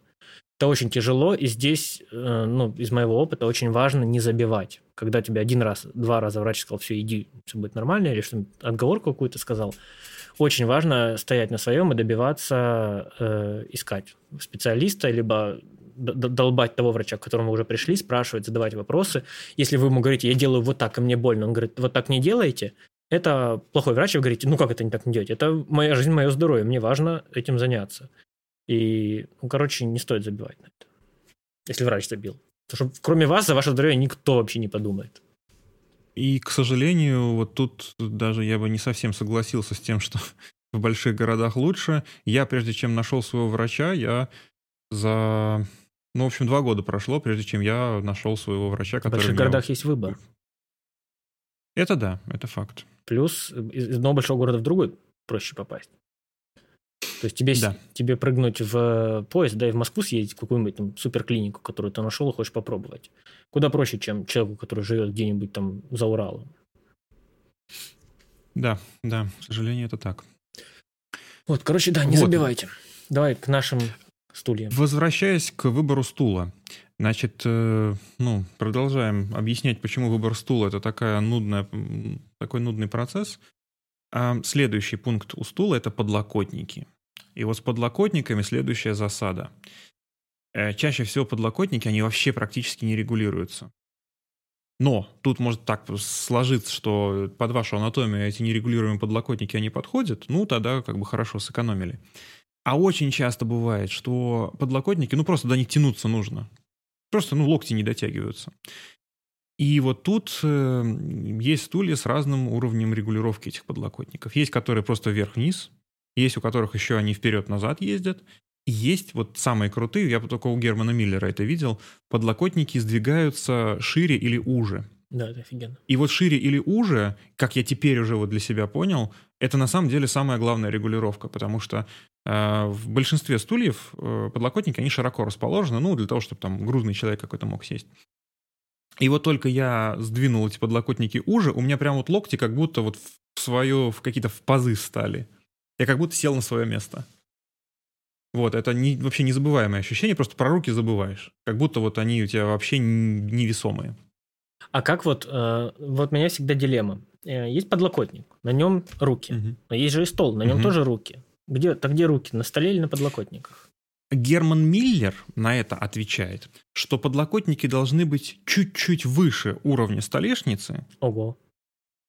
И тогда а, у тебя на подлокотниках будут стоять руки, и ты можешь спокойно печатать. Но это актуально только для тех, кто машинист. Угу. То есть у кого уровень стола, он ниже находится, чем вот то, что мы сегодня обсуждали. Угу. В моем случае мне больше нравится... То есть есть два варианта. Либо если у тебя запястье и предплечья лежат на пустом пространстве перед клавиатурой или перед панелью, и перед мышкой. Либо у тебя клавиатура или панель на самом краю стола, угу. а руки лежат непосредственно на э, подлокотнике. Вот у меня вот эта ситуация. У меня э, кончики, да, да, вот у меня запястья лежат, грубо говоря, на углу стола, где угу. я мышкой пользуюсь, также печатаю клавиатуру согласно. То есть у меня локти на подлокотниках, а руки, а руки чуть выше на столе вот запястьями касаются. Кстати, у меня, я не говорю, что я идеально сижу, потому что я не идеальное рабочее место, но у меня при этом вообще никогда не было проблем, вот, что у людей там от мышки рука устает, э, угу. и вот эти лучезапястные штуки. Не, не знаю, может быть, потому что довольно активно, активный образ жизни стараюсь вести. То есть да, для меня не проблема я бы поставил... заниматься спортом. Я бы поставил на то, что у тебя просто ну, относительно удобное положение кисти постоянно. То есть э, эм, проблема вот этого туннельного туннеля запястья, она появляется, когда ты очень сильно выгибаешь ладонь на mm-hmm. себя. Mm-hmm. То есть когда не прямая рука, а когда она, она mm-hmm. как бы все время в загнутом положении находится. Да, Это бывает, когда либо ты слишком высоко сидишь, либо ты у тебя стол наоборот слишком высоко, и тебе нужно постоянно тянуться как бы mm-hmm. за за кнопками на мышке. Да, у меня абсолютно прямая. Вот, собственно, проблема выбора... В разрезе подлокотников. Вот проблема, проблема регулировки подлокотников. Угу. И, значит, самый последний пункт про стулья – это подголовье. И вот с подголовьем тоже на самом деле очень неоднозначно все, потому что в большинстве стульев, которые я видел, особенно это они в магазинах продаются как стул, стул начальника. И вот в стульях начальника постоянно я вижу, что это подголовье, оно почему-то загибается вперед. То есть фактически, если вы на него облокачиваетесь, то вы э, голову все время держите в э, наклоненном положении. То есть как, как бы смотрите на себя сверху. И это максимально неудобное положение для головы для долгосрочной работы. То есть подголовье, оно должно наоборот, как подушка вас э, э, поддерживать в вертикальном положении. И вот стулья, у которых подголовье, оно регулируется для того, чтобы вот это положение выбрать, это тоже буквально там несколько стульев, которые я видел. То есть все ге- геймерские, типа там DX Racer какой-нибудь, у них вообще не предусмотрена регулировка под, э, подголовья. Я замечал, что у большинства стульев в целом его нет. То есть оно, у тебя стул заканчивается где-то ниже плечей. А, то есть это, в принципе, наверное, более правильно, ты же сидишь, а не лежишь. И тут приходит вопрос, а стулья, которым, на которых можно откинуться довольно сильно назад, что ты о них скажешь, которые прям, может, прям чуть ли не лечь? Ну, естественно, стулья, на которых ты откидываешься, они нужны не для того, чтобы так работать, а для того, чтобы временно сменить положение и ну, просто как бы отдохнуть. Угу. На мой взгляд, более хороший вариант это встать, походить, выполнить какие-нибудь упражнения, например, те, которые будут прикреплены под этим выпуском. Если хочет, если действительно есть такая возможность э, у стула отклоняться, то почему нет? Но это не нужно воспринимать как рабочее положение стула. То есть в... можно, например, сделать еще такой вариант. То есть можно а, купить, ну или сделать какую-то подставку под ноги, и лежать все время, ну, и, рабо- и сидеть все время в наклоненном назад положении. То есть у вас ноги как бы вытянуты вперед на подставке, и вы сами отклонены назад. Особенно это тоже хорошо, если у вас э, монитор где-то еще над эм, вторым... Если у вас монитор идет вторым ярусом над первым уровнем мониторов. Ну, Но опять же, это какой-то... Да, то есть, ну, это опять же какое-то временное решение и не не для того, чтобы 8 часов за таким сетапом. Ну, для меня вот, просто для... вот состояние откидывания, да, вот такого расслабленного, для меня это, я это называю залипуха, когда ты просто что-то включил посмотреть, откинулся, отъехал, да, там, и ну, 20% времени можно так пройти. Ты же не, не непрерывно сфокусирован на какой-то задаче. И когда вот ты там, потребляешь контент или не, прям, не прямо работаешь, там что-то читаешь, вот это как раз можно откинуться и изменить свое положение ну, просто чтобы снять нагрузку с, с, там, с тех частей, которые устали. Ты в нем тоже да, в этом да. положении, ты, так как оно не такое удобное, в нем быстрее устаешь находиться, там ноги могут затекать или там спина начинает уставать, болеть. Ну, у меня спина часто может начать болеть, если я не так сижу, поэтому я быстро замечаю это. И вот для меня, наверное, я бы хотел, если я выбирал стул, чтобы он был вот с этим состоянием свободного, да, вот такого откидывания, когда ты можешь... А откидывание на, на самом... То есть вот уже у мной упомянутого Икеа Маркуса, это откидывание еще тоже очень важно, оно должно быть отключаемое. То есть там есть регулятор, который ты поворачиваешь, угу. и от, э, откидываться ты не можешь. То есть ты жестко сидишь, и тебя жестко поддерживает. По, вот, кстати, важный момент. Спинка. А, если стул с откидыванием вот с таким, очень-очень важно, чтобы у него сиденье и спинка не были железно ну, э, закреплены друг с другом жестко. При откидывании спинка и само сиденье, они должны по-разному двигаться назад. То есть, если они вместе вот так откидываются, как, да, грубо говоря, буква L, которая просто повернулась, то у вас не, не эргономичная, не с точки зрения да, вашей Ого, физиологии. Такие бывают вообще? Я думал, таких не бывает. С, с жестким откидыванием бывают, и это очень неудобно. И они должны вот в разной степени назад откидывать. То есть спинка откидывается куда сильнее, чем а, сиденье. Но сиденье тоже меняет свое положение, просто незначительное. Вы можете посмотреть это, зайдя в любой магазин, пооткидываться на стульях. Прям если у вас стул с функцией откидывания, прям откинуться важно до конца, посмотреть, как, как оно по-разному меняется. Зачастую это все видно вот в нижний блок под стулом, под сиденьем.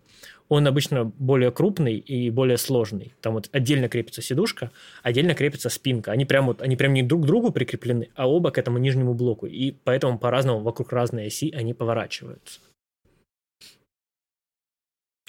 Да, да, это интересная мысль. Кстати, еще интересный момент. Если ваш стул на колесиках по высоте вам э, низкий, помимо да, того, что у него есть регулировка высоты, есть маленький трикс, так как стулья, э, вот эти колесики маленькие на стульях, если они особенно не очень качественные, они могут ломаться.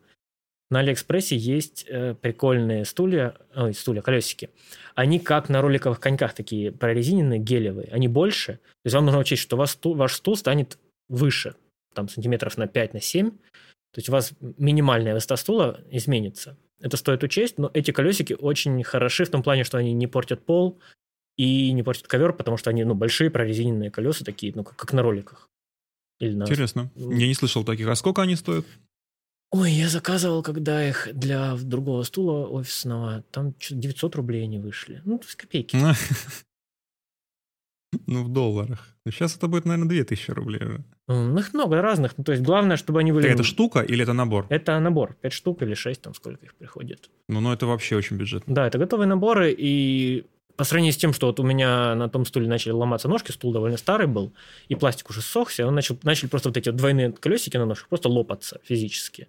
Хотя они много вешают, там, меньше 90 килограмм как для мужского веса это немного. И они просто начали лопаться, по сути, стул начал терять свои колеса. И покупка вот в магазине, да, в каких-то рандомных офисных э, стульев, которые, да, вот, вот там якорьки железные вставляются, не решала, потому что они тоже начинали ломаться, потому что они тоже непонятные китайские. А вот эти, которые ты сам заказываешь с Али, они намного качественнее, э, и у них, вот сколько они уже года три, наверное, служат, э, вообще никаких вопросов по их качеству, стиранию и тому подобному. Э, да, и к слову про бюджетное решение, я вообще всегда очень не люблю, когда раска... начинают рассказывать про какое-то оборудование, и там цена входа начинается с просто твоей там двухмесячной зарплаты. Эм, есть э, вопрос, есть ли бюджетное решение? То есть, ну, стул хороший, э, ну, вот был Ikea Marcus, сейчас Ikea Marcus нет, стулья, они там от 35 от 40 тысяч рублей начинаются, и это цены я... Ой, недельной давности. Сейчас это вообще непонятно, сколько будет стоить. А что делать, если, ну вот, нужно что-то сделать, ну, что-то купить прям вот срочно, просто спина болит. И как это сделать на бюджете? То есть, ну, прям вообще, вот если вообще денег очень мало. Э, есть, э, на удивление, есть э, два простых решения. Прям они очень дешевые. Это вот мне, собственно, опять же мой врач подсказал. Есть два две вещи, которые продаются в магазинах обычно, где спальные принадлежности, то есть где э, эргономические подушки и где э, матрасами торгуют. Продается первый момент – это под поясницу продаются специальные валики. То есть нужен валик небольшого диаметра, где-то там ну, сантиметров 10. То есть это прям такой очень тоненький этот валик. И его просто подсунуть под поясницу работает восхитительно. То есть если э, у стула нет э, упора, поясничного упора, э, вот этот валик там условно там за 2000 рублей, он решит проблему, ну вот, то есть если какая-то, какие-то острые, острое состояние со спиной наступает, то ролик этот очень хорошо решает проблему. И вот, собственно, апогей всего, то есть к чему я это все рассказывал, ну, то есть меня фактически эта вот вещь очень выручила. Эм, называется клиновидная подушка. Клиновидная подушка для стула – это подушка, собственно, у которой задник, он где-то он сильно выше, чем передняя часть подушки. И получается, что вы сидите под небольшим уклоном вперед. Поясницу заставляет. И вот это... А, не, не то, что сильно поясницу заставляет выгнуть, э, но скорее он направление бедер делает а, таким, что э, бедра как бы чуть-чуть вперед наклонены. Угу. Вот, а стоит она, ну, по-моему, до 4000 рублей. То есть самая хорошая, вот у меня э, немецкого производства, она стоила мне, по-моему, 4000, типа 4300 рублей, что-то такое. Да, ну то есть э, решение, когда люди, знаешь, вот стандартные самые дешманские офисные стулья. Вот, у меня Hilbert фирмы, вот она. Угу. О. Прикольно. Вот, ее можно очень легко спутать с подушками для людей с проблемами с попой. Ой, как он там называется по научному? Ну, короче, у кого проблемы с геморроем есть. Вот у них тоже похожие подушки, но это не для того. То есть там для, для тех там обычно всякие там колечками. Там. Ну, я просто замечал очень часто вот у людей, ну, большинства людей дома, если мы говорим, да, вот в самом бюджетном стуле, это вот, знаешь, такие пластиковые офисные стулья, которые вроде со спинкой, но ты на них садишься, а они на ладан дышат. То есть они еле-еле не то, свой вес держат. То есть я на них даже не представляю, как Мгм. можно откинуться. То есть у них даже вот крестовина, на которой сидеть, ты чувствуешь, что если ты откинешься, ты просто перевернешься. То есть, ну, это что-то невозможное для сидения. Такое... Вместо этого я бы сидел на обычной табуретке деревянной со спинкой, да, там вот обычный там столовский стол. Я бы его предпочел, чем этот стул, на котором ты боишься сидеть, потому что он весь, весь дергается из стороны в сторону. Да, да. И вот, собственно, то, что я сказал, клиновидная подушка и валик, они делают из обычного стула, они делают вполне себе комфортный ра- ра- рабочий стул. То есть, а еще из-за подушки уровень стула повышается. Мгм. То есть, э, более удобный по высоте становится. И в целом, то есть я вот на работе у себя обычное офисное, а, большое офисное кресло, я на него эту подушку клал, и, в общем, я много часов сидел вообще в большом комфорте. Э, Даже так скажу, что вот первый раз, когда я понял, что такое клиновидная подушка, это когда я после первой восьмичасовой смены, я тогда еще работал в пресс-службе госуниверситета, я после восьмичасовой рабочей смены встаю с этого стула, и у меня не болит поясница. Не, не то, что даже не болит, а она не устала.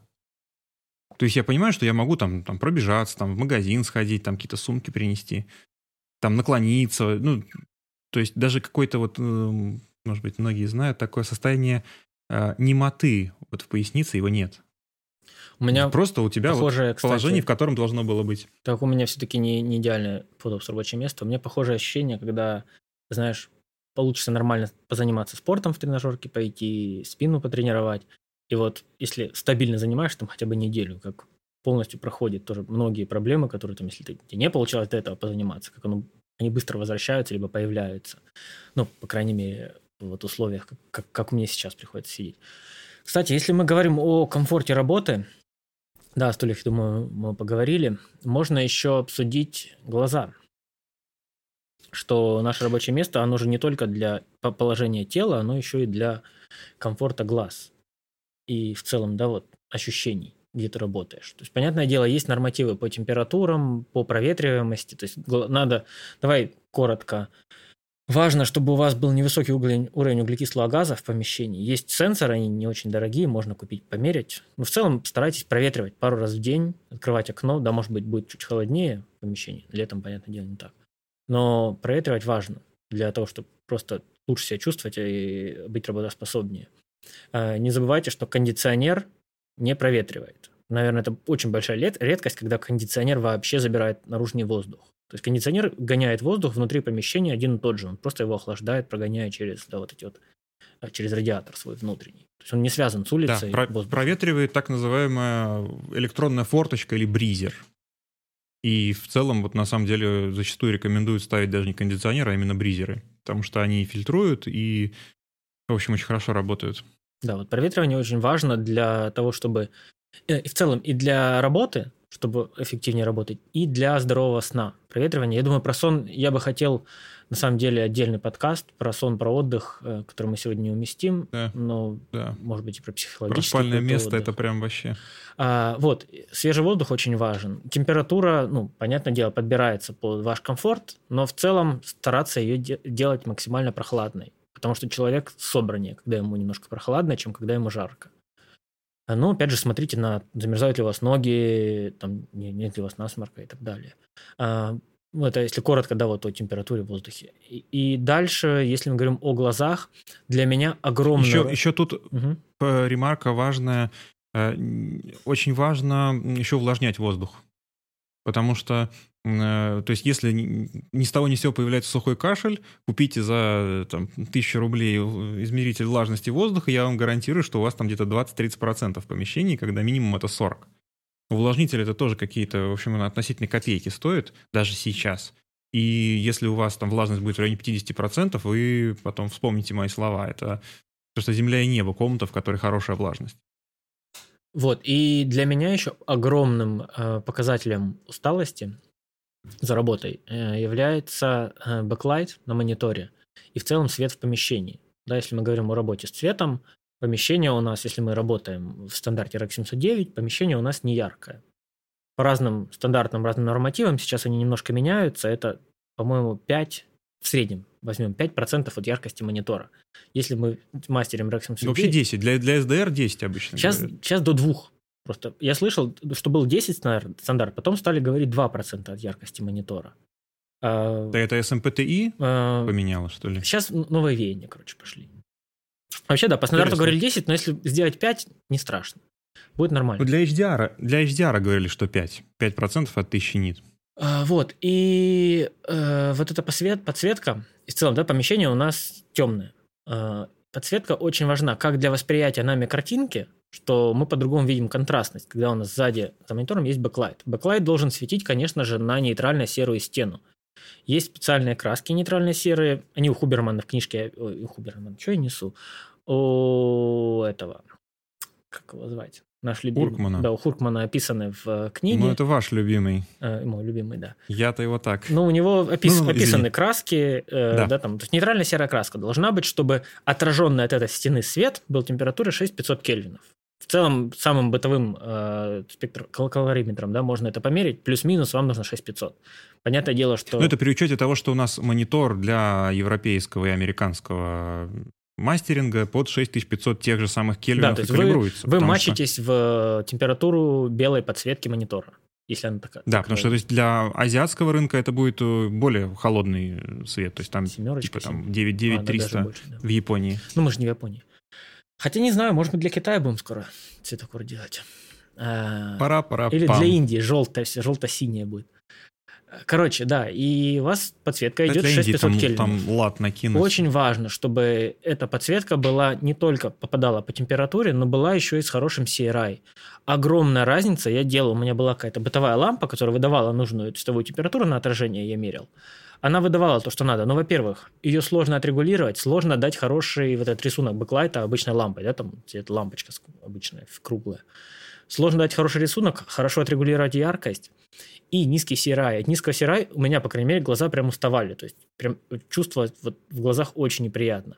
Как только я поменял backlight... Даже от периферического, даже от периферического света, потому ну, что... От backlight а мониторного. Подсветки. И... То есть ты ставил backlight, и у тебя... Я как только я поменял backlight, у меня вообще поменялся уровень усталости глаз. Прям интересно. небо и земля. Э, Это очень интересно. И вот у меня FSI-овский Medialight стоит Самый их обычный, который 98, по-моему, 98 CRI, 98%. То есть он не, угу. не самый топ, или 95. Э, небо и земля. Во-первых, он удобнее, чем обычная лампа. Он полностью закреплен за монитором, я его не вижу. Он воткнут в USB-порт монитора. Там мне от него пультик можно нащупать физически за монитором, если я хочу яркость поменять немножко.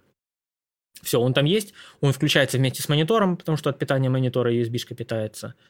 И у меня к нему вообще нет вопросов. То есть вот такие бэклайты хотя бы за референсом обязательны. То же самое с лампами в помещении. Если у вас помещение чем-то освещено, каким-то светом, э, в целом допускается где-то в дальнем углу помещения теплый свет. Да, там, если у вас помещение с клиентским местом, где-то там в клиентском месте теплый свет местами небольшими пятнами допустим. Но всегда старайтесь все равно, чтобы эти лампы были высокого CRI. Есть филипсовские, по-моему, лампы, есть еще чьи-то, ну, я думаю, вы найдете.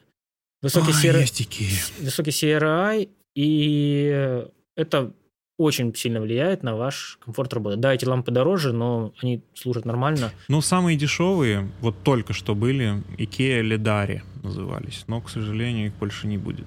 Тем более бытовым калориметром вы можете промерить, чтобы, если вы хотите, чтобы они давали нужную температуру, промеряйте.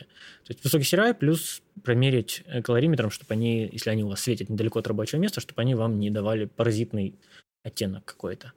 Почему? Потому что, да, вот о комфорте работы, работая с цветной картинкой, особенно если это насыщенная картинка а там музыкальный клип с неоновым светом, у вас очень быстро глаза адаптируются под этот неон, и вам надо их сбросить. Самое простое, если вы не часто встаете с рабочего места, особенно если у вас э, дедлайн, врубается черно-белый э, режим на референсе, можно посмотреть на черно-белую картинку, либо, да, вот подня... в, в черно-белом режиме поднять, посмотреть по комнате, которая у вас в нейтральном цвете, у вас глаза обратно сбрасываются. Э, Чтобы понять, если вы не, не понимаете, как работает вот эта адаптация глаз, не чувствовали ее на себе, возьмите на телефоне, включите режим э, вот ночного света, да, или на мониторе просто, посидите 10 минут с ним. А вы привыкнете, для вас картинка станет нормальной. Вы не будете замечать, что она прям теплая. А потом верните обратно. У вас все станет синим. И вот эта адаптация, она и есть. То есть от, от нее нужно избегать. Она происходит довольно быстро, поэтому мы сбрасываем э, наши колбочки и в глазах. Э, отходя от компьютера. То есть в идеале отойти, конечно же, ну, посмотреть на уличный свет, пройтись, выйти в другую комнату, там в окно посмотреть. Э, я поэтому дольше часа я никогда не сижу за компьютером и всегда встаю, отхожу, возвращаюсь. То есть зачастую это каждые минут 30, на самом деле, минут комфортно. Я встал, прошелся, вернулся, сел. И поэтому же мы не работаем... Эффект, если совсем точно, эффект называется хроматическая адаптация. Кстати, есть э, очень неплохой плагин хроматическая адаптация э, в DaVinci, который неплохо позволяет mm-hmm. поменять температуру не ползунками, а физически, там, с D55 на D65. Мне очень нравится. Он на входе не RAW материала ставить и чуть-чуть корректировать сразу. Иногда помогает. Вот. И получается, что поэтому же мы и не работаем долго с одним шотом. Поэтому работа многими колористами ведется пасами. То есть мы переключаемся на новый шот, сразу же его балансим, куда нам надо, сделали там, смачили с предыдущим, и сразу идем на следующий. Потому что чем дольше ты смотришь на шот, особенно если он не в балансе, ты к нему привыкаешь, и тебе он уже кажется нормальным. Тебе уже там, то, что он горячий, э, уже норм. И вернув, перейдя на следующий шот, тебе уже будет после того казаться, что это надо сделать горячее. Поэтому шоты э, делаются быстро и пасами. То есть прошел пас, отбалансил все, следующий пас ты проходишь и уже там делаешь мелкие коррекции, когда ты на баланс уже не обращаешь внимания, потому что все кадры в одном балансе смачены. Поэтому, Проход. Да. Ну, Проход. Проход на русском, да. Но, ну, я называю пасами. Ну, мы ж, ну, мы ж на русском разговариваем. Ладно, все. Давай ориентироваться на всех клиентов, не только на русских. Вот, поэтому работа пасами, проходами очень удобная в этом плане, что мы не сидим долго над шотами. Понятное дело, что есть особенности в разных жанрах работы с цветом. Если это кино, там пасами пронестись э, куда проще, чем если это реклама, где нам надо сидеть дольше и долбаться с э, кожей. Ну, реклама своей особенности, там, если ты уже сидишь и делаешь там какой-то ретач, понятное дело, там тебе уже не до адаптации глаз, тебе уже там эти масочки потрекать надо. А, да, следите за глазами, Мне... глаза наш хлеб, и иногда ходите к окулисту, опять же, то есть не нужно думать, что ваши глаза идеальны, может кто-то знает, что у него с глазами, кто-то не знает, но лучше ходить к окулисту, и, как и со спиной, крайне важны упражнения. Для глаз есть гимнастика. Я не думаю, что стоит ее разжевывать здесь. Посмотрите гимнастика для глаз в интернете. Ее много, разной. Попробуйте, какая, какая вам комфортна. И постарайтесь дисциплинированно к ней подходить. Там, один раз или два раза в день делать. Это первое. Второе... Ну вот э, насчет гимнастики могу ремарку дать, что у меня двое человек, у которых был, эм, которых была дальнозоркость. Ну, маленькая, небольшая дальнозоркость, там типа плюс один они гимнастика ее вылечили. Вот минус мне не помогло. То есть на минус она очень как ну, бы там, видимо, там уже немножко другие, видимо, проблемы с глазами. Гимнастика. А плюс действительно она лечит. То есть э, гимнастика работает так же, как гимнастика для тела. То есть ты, э, если у тебя есть проблемы с позвоночником, не факт, что их вы, вылечишь занятием физкультурой и гимнастикой, но ты как минимум не дашь ухудшиться ситуации. То есть ты будешь держать мышцы в тонусе, мышцы глаз, да, то есть гимнастика для глаз дает тонус мышц глаз.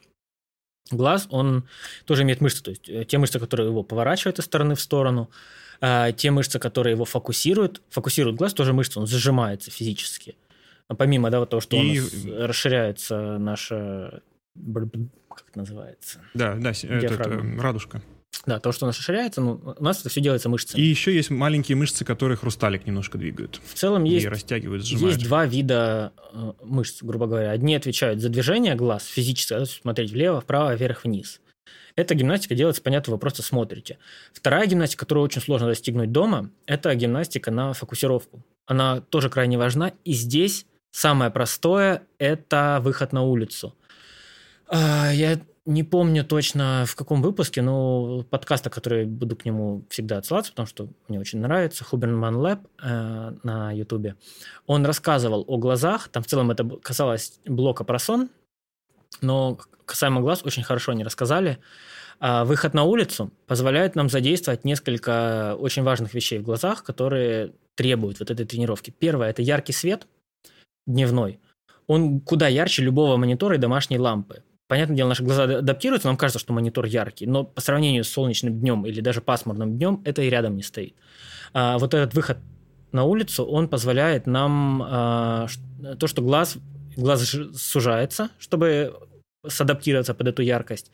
И это сужение крайне полезно для того, чтобы ну, глаз был здоров, потому что физиологически тысячи лет люди так жили. Они жили ночью темно, днем светло. Глазу нужно вот это сжатие от яркого света, расширение в темноте, вот эта адаптация. То есть перемена яркостей важна, это тоже некоторая тренировка глаз, которая в долгосрочной перспективе полезна. Второе – это перемена фокусировочных расстояний. Тут еще, угу. тут, прости, перебил, отличный пример есть. Эм, возможно, кто-то не знает, но у пиратов повязка на одном глазу, она вовсе не всегда означала, что это пират одноглазый. Зачастую те, кто жили на корабле, они делали себе эту повязку для того, чтобы можно было быстро бегать в трюм, открывать э, глаз, который все время при... находится в темноте, э, ориентироваться в темноте трюма, и потом эту повязку закрывать и выходить на дневной свет. Вот, и второе, кстати, прикольно. А, и второе, это фокусировочное расстояние. Находясь на улице, у вас очень большое количество разных фокусировочных расстояний. Вы, находясь на улице, вам важно, конечно же, когда вы гуляете, не, не тупить в телефон или в одну точку. А, вам нужно смотреть вокруг, смотреть вдаль, смотреть под ноги, смотреть в сторону. То есть близко, среднее, дальнее расстояние вы находясь на улице, вы невероятное количество раз меняете эту фокусировку. Дома вы не можете достигнуть просто этого показателя. Дома вы можете себя силой воли заставить посмотреть на монитор, на стену за ним, там, на руки и так далее, но это а, несравнимо с улицей. То есть у вас само по себе там происходит. То есть помимо психологических плюсов прогулки, у вас еще и физиологические для глаз плюсы невероятные. Это тренировка, которая сама по себе происходит, поэтому очень важно быть на улице. Можно это делать после пробуждения, а, а сне будем говорить отдельно, почему это полезно, но проснувшись, выйти на улицу прогуляться невероятно полезно. А, кстати, о глазах еще. Вот ты говорил, что да, вот э, разные глаза по-разному, э, что можно снять повязку. Да, действительно, каждый глаз адаптируется сам по себе, независимо от другого. У всех людей э, глаза видят немножко с разной цветовой температурой. Вы это можете заметить, посмотрев на белый монитор, закрыв один глаз, второй вы увидите, что один немножко краснее, чем второй видит. Да, да один будет Nikon, другой Canon. Это, это нормально, мозг это все совмещает нормально и адаптирует. То же самое с адаптацией под цвета. Были тесты вот у, в, в книге Ханта цвета воспроизведения, он описывает эксперименты, как разные глаза под разные, с разными цветофильтрами проверяли их адаптацию, как они воспринимают цвет. В целом опять же, хан цветовоспроизведение, там практически все, что связано с цветами, э, собрано. С цветом, с этими гамма-кривыми и так далее. В том числе вот как глазами разные температуры воспринимались, что это именно адаптация на уровне глаза, а не мозга происходит. А да, мозг это совмещает. это один из лучших учебников по теме. А, тоже, наверное, если интересует ваш, вас работа глаза и тому подобное, в Хан, Ханта стоит прочитать. Очень тяжело чтиво, как по мне. Мне тяжело дается, я прям себе да, ну, читать. Вообще Но мне тяжело. Книга. Я не технический человек в этом плане. Но это стоит посмотреть, почитать, возможно, иногда к ней возвращаться понемногу. Но как настольная книга это иметь очень хорошо. Иногда обращаться к разным главам. Вот, э, наверное, о глазах все. То есть если вам тяжело... А, ну, наверное, еще стоит сказать, что глаза нужно омывать, в плане моргать часто не забывать, потому что если вы тупите в монитор, вы забываете моргать, это не бессознательное действие, то, что вы забываете моргать. Поэтому важно моргать, чтобы глаз был да, увлажнен. И тут еще э, тоже ремарка. Некоторые подсаживаются на капли для глаз увлажняющие, и этого делать категорически угу. нельзя, потому что это в некоторых случаях приводит к тому, что собственное увлажнение глаза, оно ухудшается, и постоянно сухой глаз становится. Это прям вообще проблема последних лет в офтальмологии. Да, поэтому... Ну, после, после выхода массово вот этих вот э, капель, просто люди без разбора начинают в любом состоянии себе закапывать. Поэтому в целом посетить окулиста, проконсультироваться, пообщаться, сказать, что у меня работа связана с глазами, там, пока все нормально, пусть вам порекомендуют какие-то гимнастики, связанные с этим для глаз и тому подобное. Плюс, ну, просто надо знать, да, знать да. эти особенности, на них обращать внимание. Это тоже часть нашей работы, часть нашего рабочего места, комфорт наших глаз. Наверное, еще бы я добавил, что если мы сидишь в наушниках, чтобы были удобные наушники, но не все работают в наушниках, если это колонки. Я, я бы предпочел колонки наушникам, для работы, просто чтобы на голове ничего не было, не давило лишний вес на голову, на позвоночник. Не всегда это возможно, но старайтесь по возможности без наушников сидеть, просто чтобы не создавать дополнительные себе нагрузки, ушам жарко и так далее. Ну, наушники, да, это, конечно, отдельный разговор. Мне еще нравится дома, иногда, если хочется прям собраться и взяться за работу, взять одеться более по-рабочему. То есть не в домашней одежке быть, а одеться там, как бы я шел бы на обычную работу, допустим. Иногда, если угу. долго дома находишься, это помогает немножко переменить обстановку для себя психологически настроиться. Да, ну вообще в целом уход за собой это такой мотивационный момент. Да, вот э, особенно если все время работаешь дома, очень тяжело э, настраиваться на работу, уходить, вот, да, потому что у вас место работы и место отдыха, комп, это одно и то же место, поэтому очень тяжело переключаться. Здесь крайне важно м, изучать вот эти моменты, как перестроиться, обращать на себя внимание, что отвлекаешься, следить за вот концентрацией, за своим психологическим состоянием тоже. Возможно, опять же, со специалистом проконсультироваться, если замечаешь проблемы какие-то. Очень важно не забивать на это. Вот в плане смены рода деятельности тут немножко другой, я думаю, механизм работает, э, потому что мозг, он же у нас не э, какой-то единый э, процессор, который обрабатывает все задачи, он же у нас разделен по отделам, это можете почитать про поля Бродмана, и у нас функционально под разные задачи разные отделы мозга начинают включаться и выключаться. Ну, не на 100%. И, есте... Ну, то есть там как есть функциональные группы, которые обрабатывают какие-то примитивные сигналы, и в зависимости от типа задачи у тебя эти группы по-разному начинают включаться. Угу. Опять же, вот это, э, это все исследовано, там того же Сергея Савельева можно послушать, он об этом подробнее рассказывает. Вопрос в том, что смена деятельности, она действительно очень хорошо перезагружает. То есть, э, если одним и тем же заниматься там, не 8 часов, и либо разделить задачу на 2 и делать 4 часа один тип задачи, 4 часа другой тип задачи, вы будете намного более эффективны как э, Э, ну, как, как работник. Есть еще оптимальное время фокусировки, что человек в целом... Это, на самом деле, это, по-моему, биологический ритм такой у человека, полуторачасовой, 90 минут, когда человек может максимально быть сфокусирован на задаче. И в целом обычный человек способен сделать одну такую фокусировку в день. 90 минут прям экстремальной фокусировки на чем-то. Человек, угу, который интересно. умеет это делать, может сделать, выжать из себя две таких с небольшим перерывом фокусировки. Прям супер человек, который прям понимает, как это работает, готовится, умеет настраиваться, может выжать из себя три таких фокусировки, и это вот те, кто прям за рабочий день много всего успевает сделать, да, то есть три раза по полтора часа с небольшими перерывчиками, это можно прям супер эффективно сделать. Но это надо понимать, что эта фаза есть, нужно на нее настраиваться, нужно прям сказать, так, сейчас я 90 минут прям смогу фигачить. Ты настраиваешься, там наливаешь себе напиток, чтобы он стоял, тебя не отвлекал. Ты можешь 90 минут фокусировать, потом у тебя падает качество фокусировки этой.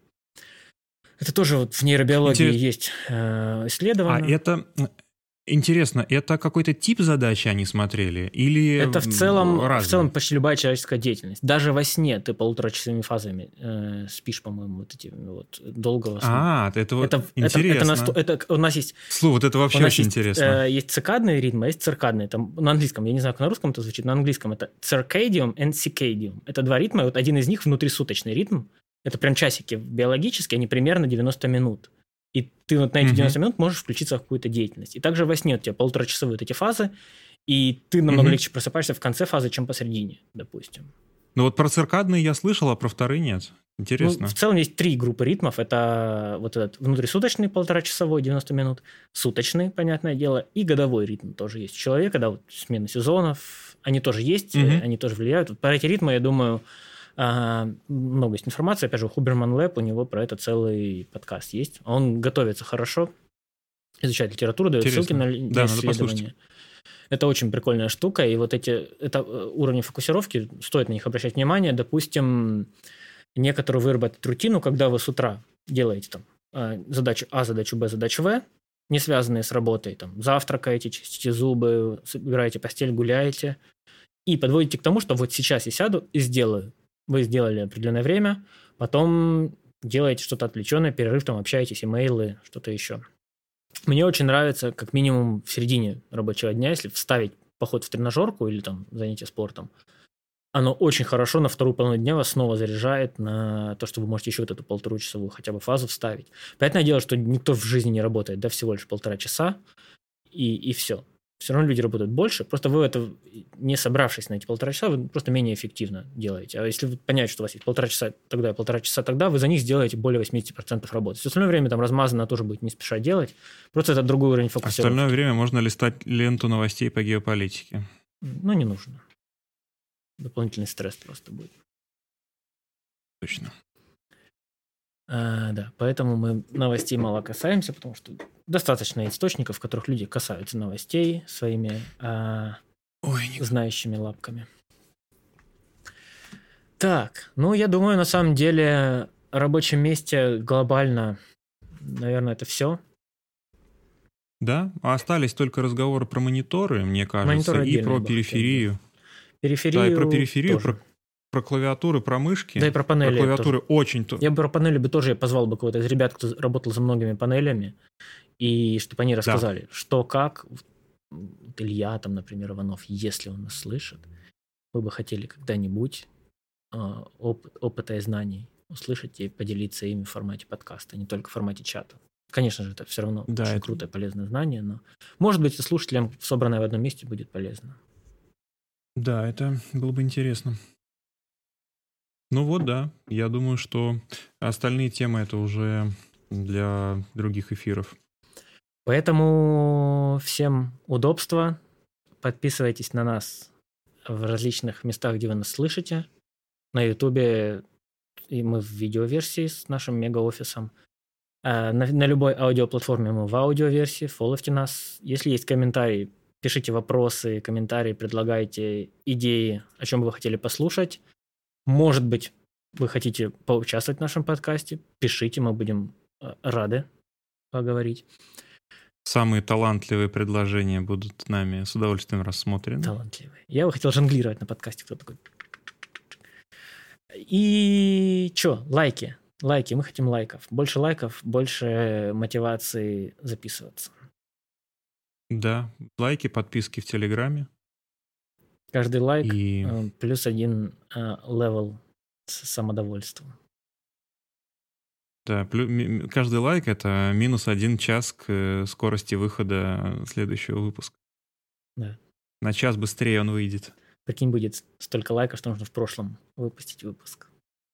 Тогда, ну, а что, Сразу тогда будет пишем. ин- инфляция курса. Инфляция курса будет по 107. Э, то есть, сколько там? Модификатор на лайке.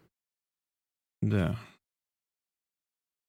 Да, ну, а мы с вами встретимся, я надеюсь, уже совсем скоро на волне цвета передачи. Хотя бы через недельку.